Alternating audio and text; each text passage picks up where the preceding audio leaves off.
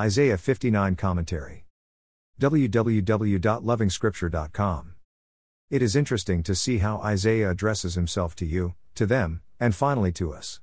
It is about your iniquities, their evil deeds, and us looking for justice but finding none. The passages we and us may refer to the remnant.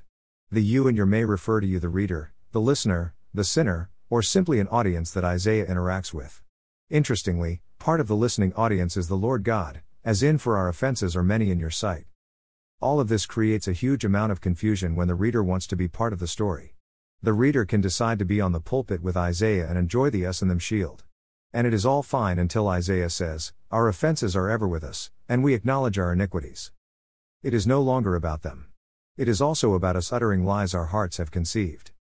In this way, Isaiah 59 mirrors the earlier collection of visions against Israel but also against the nations. It was eventually against the entire world.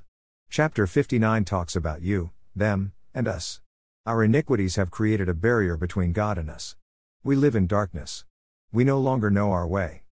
There is a sense in which you feel Isaiah is lamenting the fate of the remnant as a consequence of the wickedness of others, the them of the chapter. In that case, this picture would help us appreciate the pain and suffering that the body of Christ is subjected to because of global wickedness. We can return to the global situation involving you, us, and them. What is the reaction of the Creator God?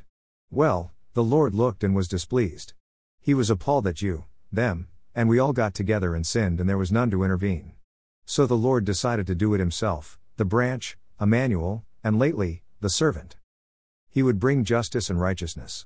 Redemption would come to Zion, but only to the repentant. Probably verse 21 is referring to the repentant, the remnant, yes, them and others in each generation. My Spirit, who is in you, will not depart from you.